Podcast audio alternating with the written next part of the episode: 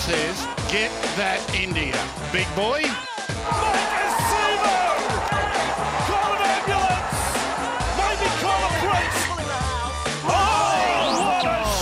What a shot! Campbell-Gillard! Hello and welcome back to an instant reaction edition of The Tip Sheet. As always, I'm your host, John, also known as 4020, and joining me on this joyous day for a big bounce-back win is my good mate, 60s. How you doing, champ? Doing well, mate. Any day where there's an Eels win is a joyous day. Don't care what the scoreline is. That was a joyous day. It helps when you nearly shut your opposition out, restricting them to just the one penalty goal to open the scoring for the day. Eels winning 39-2 over the Newcastle Knights in, was it round 7 now? Yeah, round 7. Can I just add a special shout out to Mitch Moses for that field goal at the end, because my tip in the preview was for the Eels to cover the 7.5 points start to the Knights, and there to be over 40.5 points, total match points scored in the match. So when he kicked that field goal, we jumped up to 41 match points. So the preview tip came in just. There we go. Mitch, obviously a big fan of the tip sheet and the Cumberland Throw, covering the spread there on both accounts, the 7.5 start and points. Mate, who isn't a fan of the Cumberland Throw these days? We've got Ivan Cleary. Yeah, we had Ivan Cleary was shouting out the Cumberland Throw, and I think it might have been Mick Ennis mentioning that which player was it on Thursday night was also Daly Cherry Evans also tried the Cumberland Throw, so definitely not the tackle, the website. So that's it. But it's the website on everyone's lips. Clearly. Let's jump into this one, mate, because this will be a fun review. Obviously, last week quite somber, and to the point that in our preview podcast, you started with a glass half full mentality and ended up with almost a glass empty perspective on this game. But the Eels responding in big time fashion, 39-2, nearly a shutout, just that family goal that we talked about at the start. And it goes like this, with Sean Lane starting the scoring, Hayes Perham getting a try there, doing a good job filling in on that troublesome wing spot. Dylan Brown, Isaiah Papali'i with a double, and then Will Pennicini picking up an easy try after the Edric Lee making a meal of that early kick from the scrum. Mitch was 5 from 6, but he probably should have been 4 from 6. I think he might have pinched one there in the touch. He's got it wrong, but I don't know. We'll have a look at that one later. But he also added 2 penalty goals and a late field goal. Might be a case of scorigami here, 60s. I can't think of too many games that would have been close to a 39-2 margin. So we have to wait and see if that is the first time that scoreline's ever happened in the NRL, but quite a possibility of that one at least. But looking at the team stats, mate, this is a big bounce back for the Eels. Obviously, they're going to be ahead in pretty much every key indicator when you win like that, plus 37 on the for and against, 59% possession favouring the blue and gold, plus nearly 9 minutes time possession. Excellent completion rate, 85% for Parramatta, 34 of 40 to Newcastle's 69%. 195 runs to 133, 1,905 metres to 1,165, post-contact metres plus 250 for the Eels, 7 line breaks to 1, 39 tackle breaks to 24, average set distance plus 12 metres for the Eels. As always, the Newcastle Knights with the faster play, the ball speed though, 3.34 to 3.66, but then you're down. Eels more effective defusing the kicks, better tackling rate, 87.35% to 86.28%, missed tackles, 24, ineffective tackles, 17. You could probably still squeeze those numbers down a bit, but at least at sort of floating around 40-ish total, that's much better than what we saw against the West Tigers last week, mate. Errors, Eels halving that of what Newcastle had, 6 to 11. Penalties conceded, 4 to 5, so that was pretty close. I don't think there was a 6 again in this game, mate. Was there? NRLW's not listing them, and I can't remember one. I'm sure that Penrith.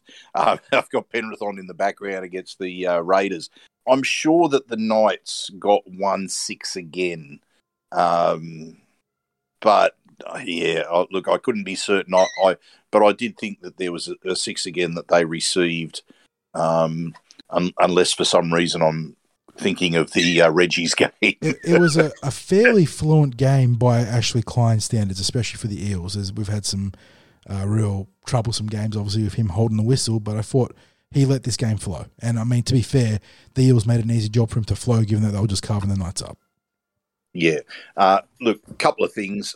First of all, I definitely was the near glass empty in the preview, but that was because I was uncertain about what was going to happen with regard to Reg. Yeah, I mean, I understand where you came from in the preview. It was just good to see the boys respond, right?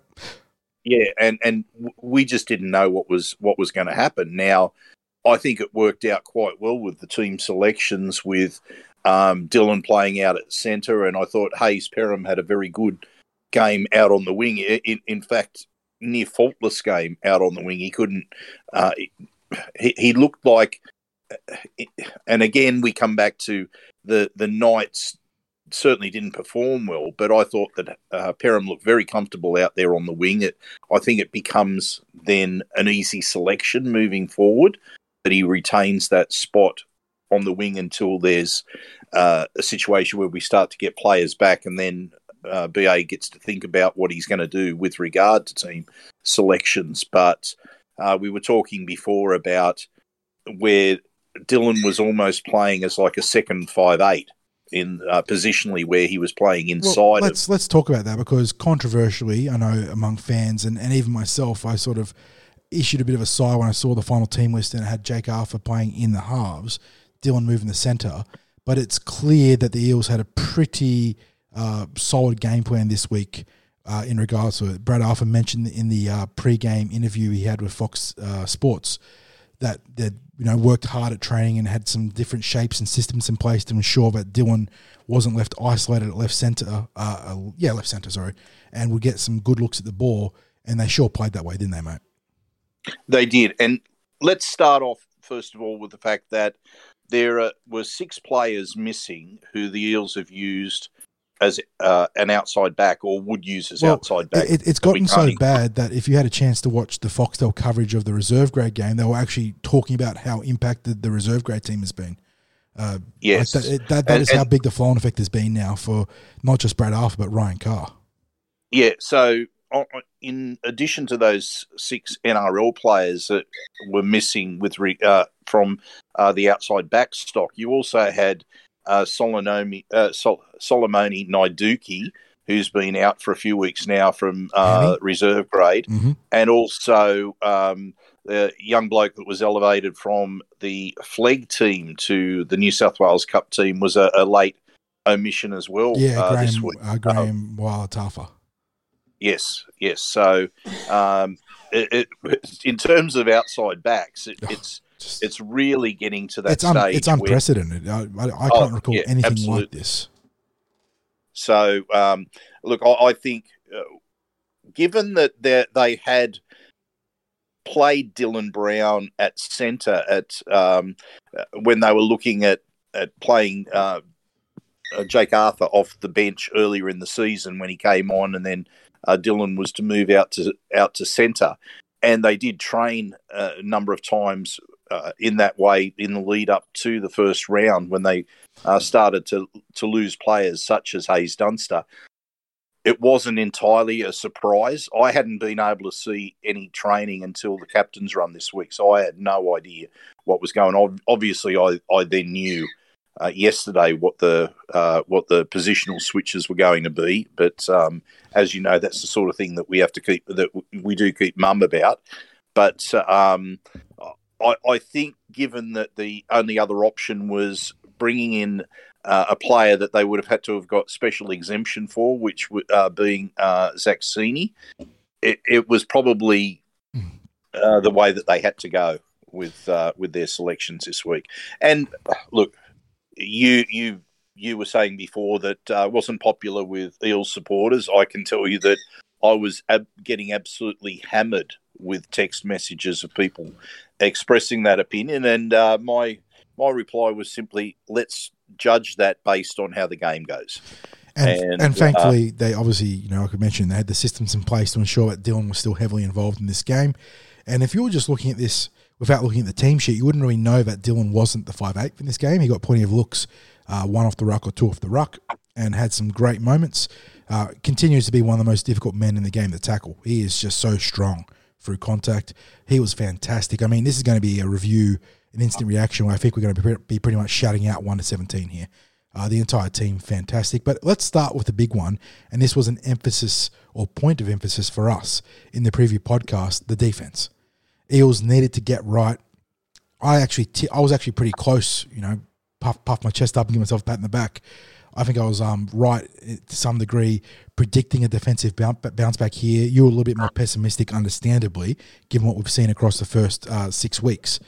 But the Eels really aimed up here. First contact, way better. Did a great job wrapping up the ball carrier for the most part. And when there were offloads, there was a guy swarming or pushing up in support to shut it down. I think that Junior Paulo came back and made a difference. There was a lot of statements of intent from him with the first up contact. He's an absolute brick wall when it comes to those hits. But yeah, just good to see the Eels right that part of the ship. I must say, when you were reading out the missed tackle and ineffective tackle count, it caught me by surprise because I would have thought that it was nowhere near those sorts of numbers. There was a couple of runs of play late in the game where I think Newcastle, even though they made good meters and we had a couple of bad tackles, the guys actually making the tackles did a good job shutting it down. So I think that might have been what blew it out a little bit. And look, I think really when you're talking about the ineffective tackles, as soon as you start to get any offload here or there, well, that's an ineffective tackle. But I'd actually be curious. I've never really looked into it, what the average ineffective tackles is across all teams for a season. That'd be something worth charting. For a season. Exactly. Just because those are the sort of frames of reference you want to know. Obviously, you want to be looking at your games in isolation, but you also be looking at it in reference to the other good teams. So that's something we might be able to jump on and see if we can have a little poke around and see how the Eels are trending. Because I know that we made a point of the discussion that the Eels, while they've been very good in attack, have the worst top or the worst defense in the top eight. But this was the sort of metrics they're going to be wanting to be holding themselves to against Newcastle. Obviously, you can't hold every team to just 2 points, but they were very good across the park in defense today. Yeah, and you have to really be happy with a 37-point differential that comes out of any match, because that result today puts the Eels ahead of the Sharks on points differential in on the ladder. Provisionally second place, but there is still games in hand for the Storm and Roosters. The Roosters. Yeah, the Roosters could jump us still. Yeah. Well, would the Roosters be able to jump us? Roosters are the game in hand behind us, and they'd need to win by a lot, but they could still do it. You know, just a casual 58-point differential. You know, just it is the Dragons. Okay. There. Well, I suppose it's possible, but I'll back the Dragons to make it a close encounter, that one. And if the Warriors turn up, Eels could finish the round in second. So you go from skies falling in against the Tigers on Easter Monday, where we obviously throw away a game that was very winnable, to ending the next round in second place. Kind of rugby league. What a sport! Yeah. So if we look at this game, just to sum up what we saw, we really saw the Eels return to Parramatta 101 in terms of the style of play, where it's probably the style of play that we would have preferred to have seen against the Tigers. Yeah, where you put 50 on the Tigers if you play like this. Keep it simple through the forwards. Exert that authority. Build pressure. Through the middle. Build pressure, yeah. And really, compared to some of the shifts that we saw against the Tigers that were just, well, let's face it, the completion rate was terrible that we saw against the Tigers, and that really kept inviting them back into the game at a time where we should have been exerting that sort of field dominance, field territory and possession. And, we were our own worst enemy last week. And it was just good to see that they were able to bounce back this week when a lot of people were probably thinking this is a danger game for us, where in a week where the Knights announced their extension of the contract for Caelan Ponga. Yeah, it was a crowd turn up. A big event day, obviously Anzac Day. It was, like you said, the Caelan Ponga contract re-up. They had a lot going for them in this game, and we know that Newcastle in the past tend to be a team that can get up for these sort of events. But thankfully the Eels are far too good on the day. And yeah, and I think it comes back to, like you said, fundamentally Parramatta just playing good football. It was so nice to see runners pushing up in support throughout the entirety of this game. And that's why we had so many line breaks and great post-contact meters, because there were guys always there. You know, we had some nice inside balls as well from forward to forward, from half to forward. It was just such a rock-solid approach to this game. And obviously it makes last week so much more frustrating, but on the flip side, it is encouraging that they can get their heads right, get their mental space in an order, and come back against a team that had plenty to play for today. Yeah, look, and you mentioned before there's plenty of players that could come in for praise. The first one I want to praise is Ice, because last week I said that he had arguably his worst half of football that I'd seen. Today, I would have said that was his best 80 minutes of football going back to games last year. It was a game where it looked like he was determined to put last week behind him and make a statement that he's so much better than what we saw last week. And as I said, I thought that was a game which was the equivalent of some of his best from last season. I agree. Fantastic game from Ice. And I know you can say the caveat would be that he probably wouldn't score a couple of those tries against better opposition, but he did exactly what he had to do and put himself... I mean, to be fair, the effort involved in that second try in particular was phenomenal. You know, he was contacted probably 3 metres out by, I would argue, offside defenders on the last, and he just pushed him into the end goals and rolled through the contact to score. Really good to see him bounce back. I mean, the numbers don't look great for Sean Lane. He only had 66 metres from 8 runs, but his involvements were quality in that first half. Scored a try, slipped an incredible offload to Hayes Perham to get him over, and off the bench, you talk about back rowers, Ryan Madison, phenomenal. 15 runs, 164 metres, a couple of tackle busts. There was at least a few offloads. He's down for 2 officially, but also some great ball playing before the line. And I think he was just... I don't think that the Knights had a clean... first up hit on him defensively the entire game. He was just causing all sorts of havoc through the middle, really starting to find his feet in that role. Good to see. I'm going to preempt. I'm going to jump ahead. He got my 3 points for today. I thought he was absolutely outstanding. He was, well, did he not play a middle role when he came on? Yeah, so he's coming in as the... I think he's replacing Nathan Brown in terms of the minutes, or maybe it's he takes one of the props off and then sort of slips into Brown's role once they get another prop on. But he's playing a hybrid lock prop role, which I know the lines get blurred a lot these days in terms of locks and props, but he can be used in both capacities as a more classical lock or as a muscle middle. And yeah, he was so good. And knock on wood, and you don't want to put the mockers on him, but he seems to have a grip on the concussion problem that was really derailing him in recent times. He's hasn't come close to getting another head knock in a while, and you can tell, can't you? He's got that confidence going into contact again. Yeah, you'd have to give all of Parramatta's forwards a big tick for today's effort. Best game from Makatoa in a while too. He was causing all sorts of havoc, getting involved on the second phase play, the outside-insides, just making good post-contact meters. I mean, obviously, Junior Paulo, pretty good player. Reagan Campbell-Gillard, if you didn't know he was hurt, 12 runs, 144 meters, 54 meters post-contact, you wouldn't know that he was playing well below 100%. Well, that was my concern coming into the match, was that we were going to have to play without him, and I just saw that as...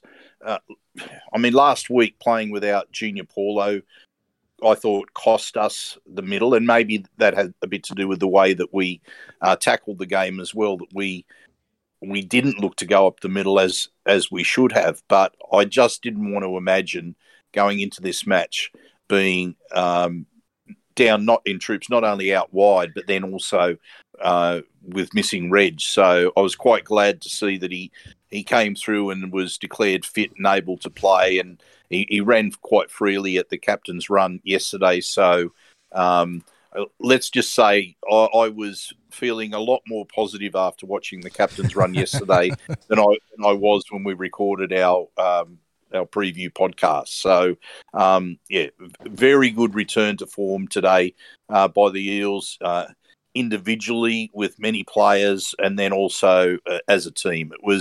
It was the sort of cool heads that we would have loved to have seen last week, and we do understand that you're going to have in every season there's going to be games that are played that are teams are playing below their best. And look, the West Tigers seem to have captured a little bit of confidence too, because they took the Rabbitohs in a field goal again this week. And let's be fair about that too, because the Rabbitohs faced a much tougher West Tigers team than what we did. I thought the West Tigers were at least 50% better against the Rabbitohs than they were against us. I maintain that the Tigers, based on last week's form, would still have been beaten by any of the top eight teams. However, they went up another gear last night and thoroughly deserved that win over the Rabbitohs. Played really good football, and as you say, maybe that's the fillip that their win over us might have been the fillip that they need to get on a bit of a winning run. Yeah, so I mean, I don't disagree, but I'm just looking at the numbers here for the Eels, mate. There are a lot of players you could just brace here, and we mentioned him earlier, but Hayes Perham did a fantastic job filling in on the wing for a guy that is not a winger. He defused a couple of early high bombs. The Knights went after him, and he looked very comfortable, did some real tidy ruck work, scored a try. The ball didn't really come his way in terms of attacking opportunities beyond that, because the Eels were just carving up the ruck. I think that was a big part of it, is that they were just making so many inroads around the middle that they couldn't get the ball to the edges otherwise. But good to see him have a good game. And like you sort of pointed out before, it's probably his spot now to lose pending that cursed jersey until we have reinforcements back. Yeah, 12, I think it's something like 12 players ran over 100 run meters. I got 3, 4, 5, 6, 7, 8, 9, 10, 11, 12. Yeah, and then Makatoa could get bumped up tomorrow. He's at 95 meters. And that could easily, once they do the adjustments, get him over 100. So very, very good effort across the park. And it reflects the dominance the Eels had. Once again, the numbers matching that eye test you talk about. Eels just too good across the park, too strong, too fast against the Newcastle outfit that, like we said before, had plenty to play for but just did not seem dialed in. That's what I want to see from... Look, the way they played against the Dragons is a very entertaining brand of football. But how they played today against the Knights in terms of just applying the screws and just not giving the Knights any properly taking care of business, isn't it? It is absolutely taking care of business. That's what I want to see at this time of year. Sure, there's going to be times where you'd like to see a little bit more in the way of entertaining attack, but... If you're scoring points, like if you're scoring 39 points in a game from just absolutely belting a team through the middle, then I'm quite happy for that to happen as well. I don't need to see anything flash. The tries were added as a result of pressure. And I was very, very pleased with how they were able to get across the line this week. And as I said, I don't really care for flashy play. It's great to watch, but it doesn't necessarily get the job done. Today, as I said before, it was Parramatta football, Para 101. And I think that should be the... let's just say the game plan for the majority of the matches that they are taking on in the upcoming weeks, because let's just get the points on the board at this stage. Let's add the premiership points where we need to keep building into the season and go from there. Yeah, and it comes back to the concept that you can't win a premiership this early in the season, but you can sure lay the foundation to have a push from the top two or top four in that final series. So Eels, you can also lay the foundation for not making the finals. As I say, you're not going to win a premiership at this time of year, but you can certainly put yourself out of the running if you're not doing the things that you need to do. So getting back on track and winning games that they should is what we need at this time of year. Mate, your 3-2-1s. Ooh, I mean, you're already giving Madison a shout-out, and it is really hard to go past the big man. He was so good off the bench. And it's not often that you see a bench forward come on and have that. I mean, and it probably is a disservice around Madison to call him a bench forward, because in a lot of other clubs, if not most other clubs, he'd be a starter. Just the strength of the Eels really is their forward pack, and he provides a unique role off the bench for him. I think I'm going to have to agree with you. That sort of effort off the bench really deserves highlight or top-line billing, so we'll give him the 3 points together. Okay.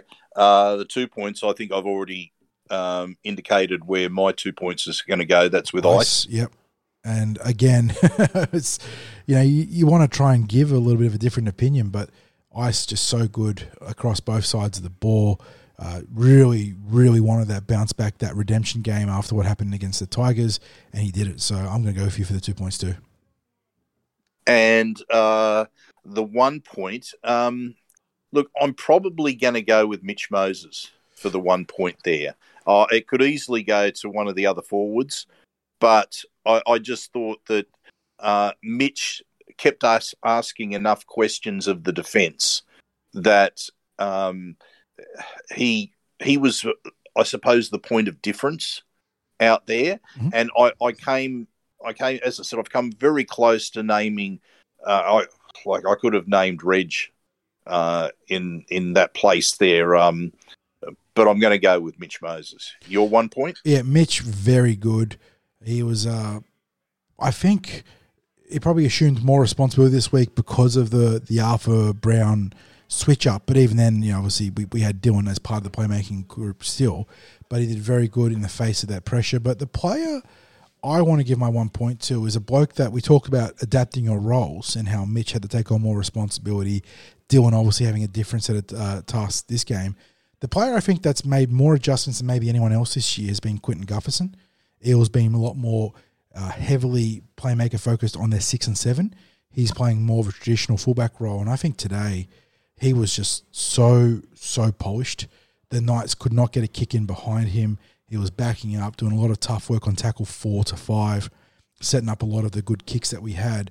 And I think that sort of game, I don't know why, but my eyes were just gravitating to where he was every time. And I think he just played an incredibly polished game of fullback, and I'm going to give him my 1 point. Yeah, look, I can't disagree there. And I also want to give a shout-out.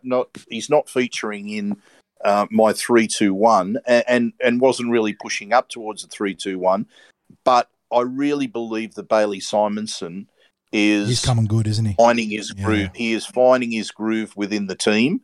And just as if people think back to the years, the first year that Gutho had with us, and he wasn't the most popular player out there on the wing when he first started playing his first few games with the Eels.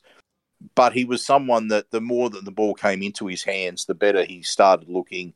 And I think Simonsen is finding his groove, and anyone who was a doubter at the start of the season might just be starting to change their mind about him. Yeah, I think he's starting to win over a lot of the skeptics. He's been very, very good last few weeks. Even the West Tigers game, he was one of the better performers on the park.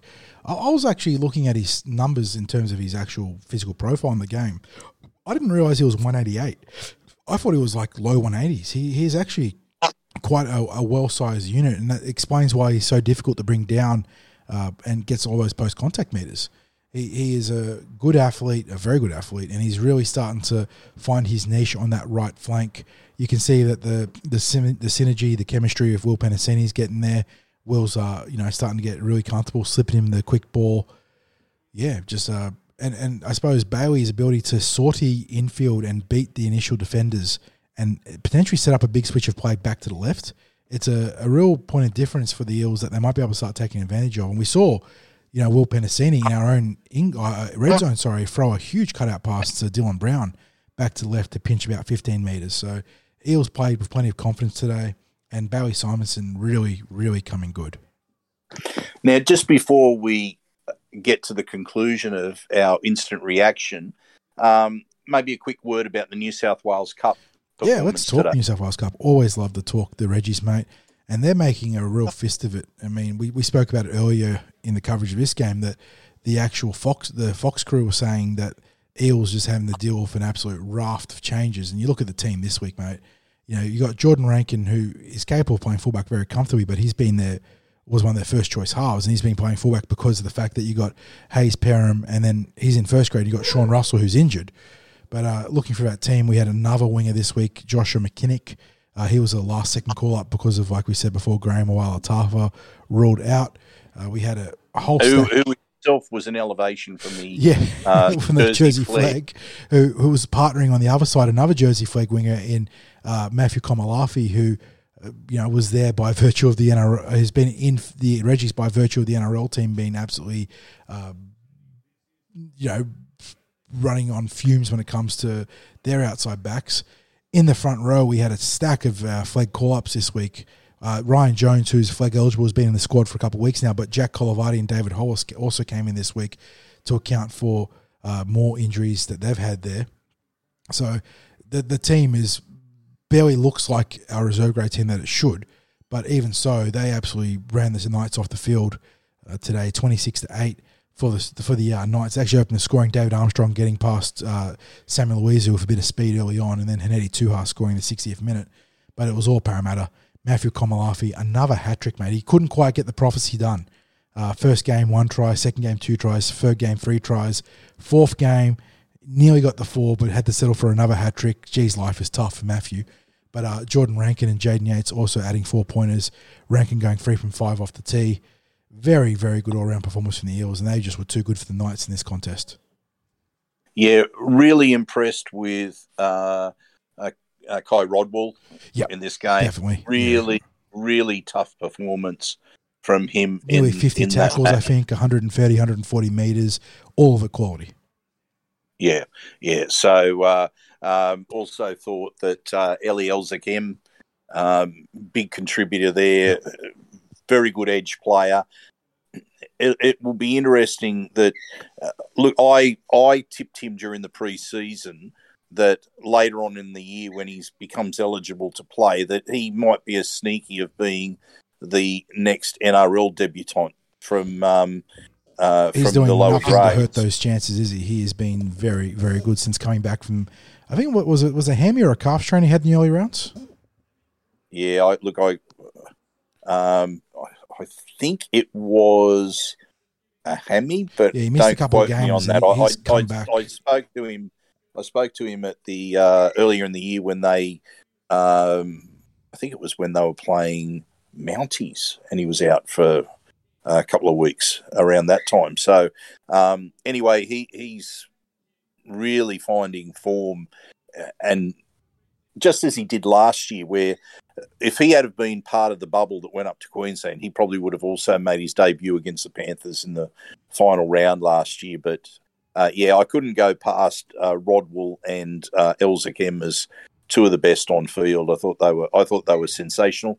And I think Zac Cini, he continues to improve. Your comment earlier in the year when he first joined the club and he had – I'll put in inverted commas, an interesting game in his New South Wales Cup debut where he was a handful for the opposition to bring down, but he was constantly overplaying his hand and made a few errors as a result of that. And you just said to me, I think he needs the West Tigers coached out of him. Yeah.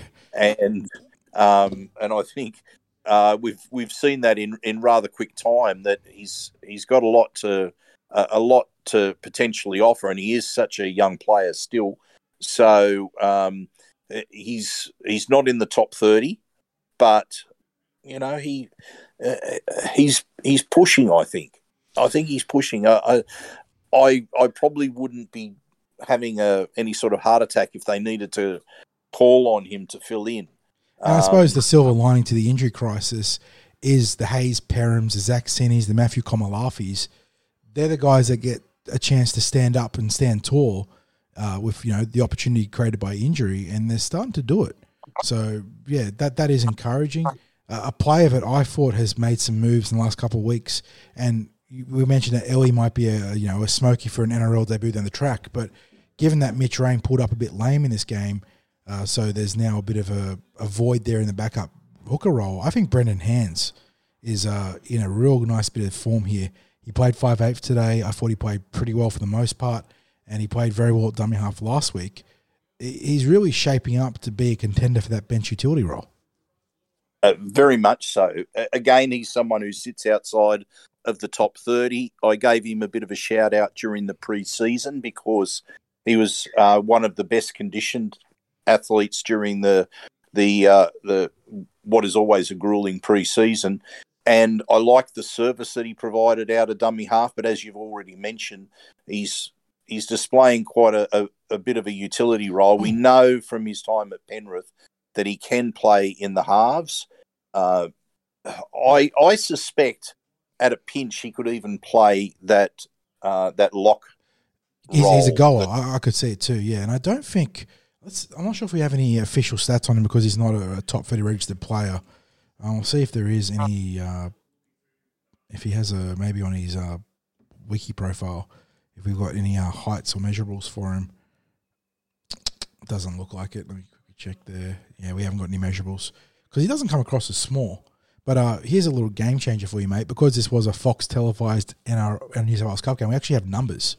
I usually have to check on Monday or Tuesday for the New South Wales Cup numbers, but we can see who actually put the numbers to back the eye test here. You already shouted out Zac Cini, 189 metres off 14 carries. That's a pretty good efficiency rate right there, 5 tackle breaks. Matt Koroi-Malafi, 150 metres off 14 carries, also 5 tackle breaks. Jordan Rankin, 143 metres off 14 tackles, very good too. In terms of the forwards, Kai Rodwell, 13 carries, 148 metres. And then we got 49 tackles, 0 missed, 0 ineffective. That backs up what we saw, mate. He had a fantastic game. Big Wiremu, 14 carries, 146 metres. He had the 31 tackles, 3 missed, 2 ineffective, which we've spoken about in the past. That's probably the side of the game that lets Wiremu down just a little bit. The defensive efficiency can hurt him. I think it's a mobility issue as much as anything that in terms of the missed and ineffectives. But, yeah, so, sorry, carry on with the stats. El-Zakhem, 137 metres from 14 carries. They only have him down for 2 tackle busts, but I think that's probably selling him short because he's got that first-up fend that I would argue breaks tackles, and he did that quite a few times in this game, but he had a good game there. And then the other player with the nice numbers, and here's a player we've mentioned, and I know speaking to a good mate of both of ours, Ham, this is a player that caught his eye. Flag-eligible forward Tevita Taumapenu, 121 metres off just 11 carries, a handful of tackle breaks there for him, 3, and he also got through 22 tackles, 0 missed, 0 ineffective. And you talk about those flag boys, Tavita's a guy that's been in this team for about a month now, I want to say 60s, and I think he's going from strength to strength week to week.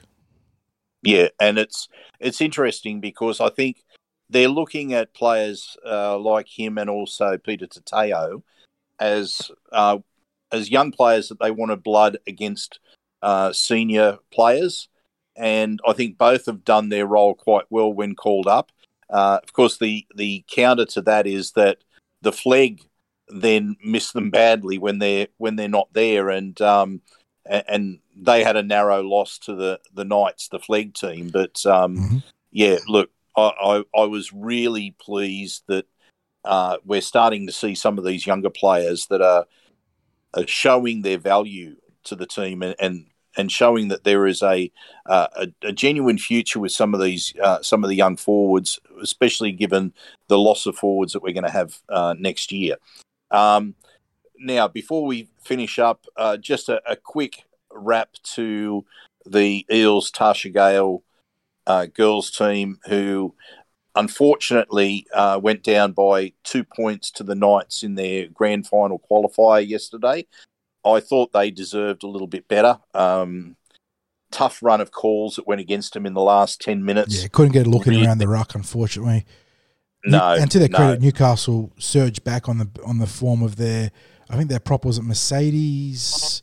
Let me just quickly check him. It was their prop forward, Mercedes Metcalf, and their centre, Mia Middleton, both of whom were very good during that comeback. But, yeah, real tough run of fuck there. The referee gave the Knights a few. They call them 50-50s, but I don't know.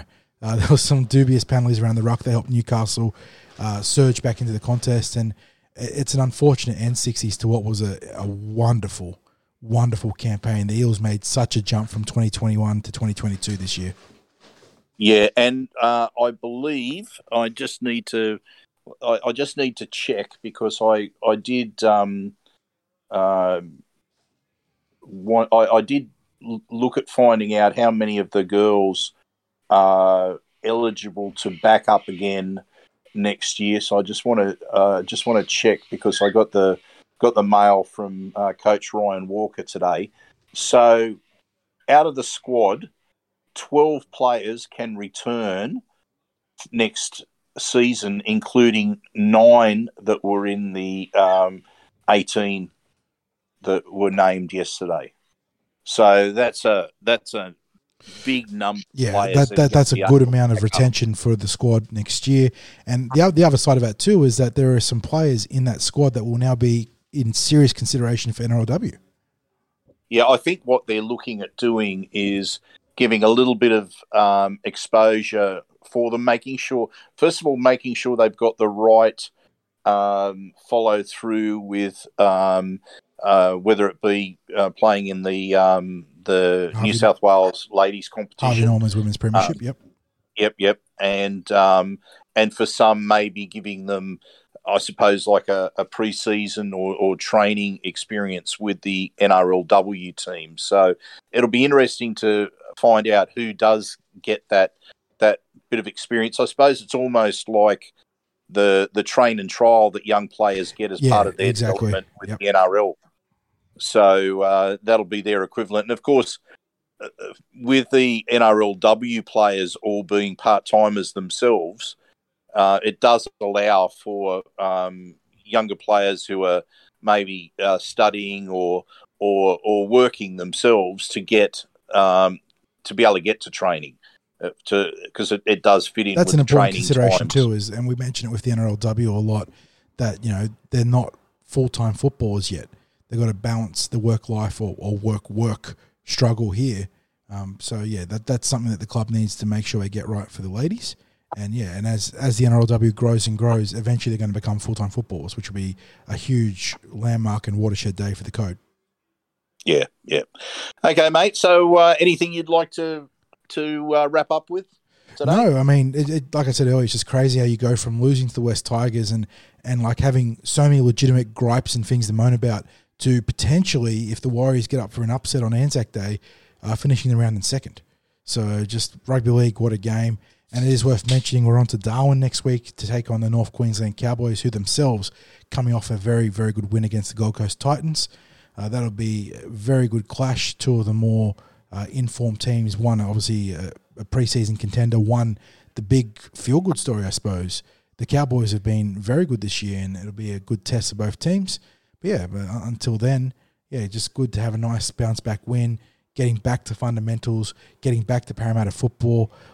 Knock on wood, I don't think there's any serious injuries out of this game, mate. I couldn't remember anything of note. I did mention that Mitch Raine pulled up a bit lame in the New South Wales Cup, but at least it's a week where there wasn't an outside back like somehow killed or murdered on the field. Yeah, mate, yeah. So plenty to have enjoyed today, and plenty to look forward to. Go the Eels. Go the Eels. As always, thanks for stopping by and giving us a listen. Make sure to check out the Cumberland Throw for all the post-game coverage. Goals grades go up tonight, my musings tomorrow, and then we'll have all the stuff rolling from there. We've got Shelley, we've got stats, we've got everything. But yeah, catch you guys next week.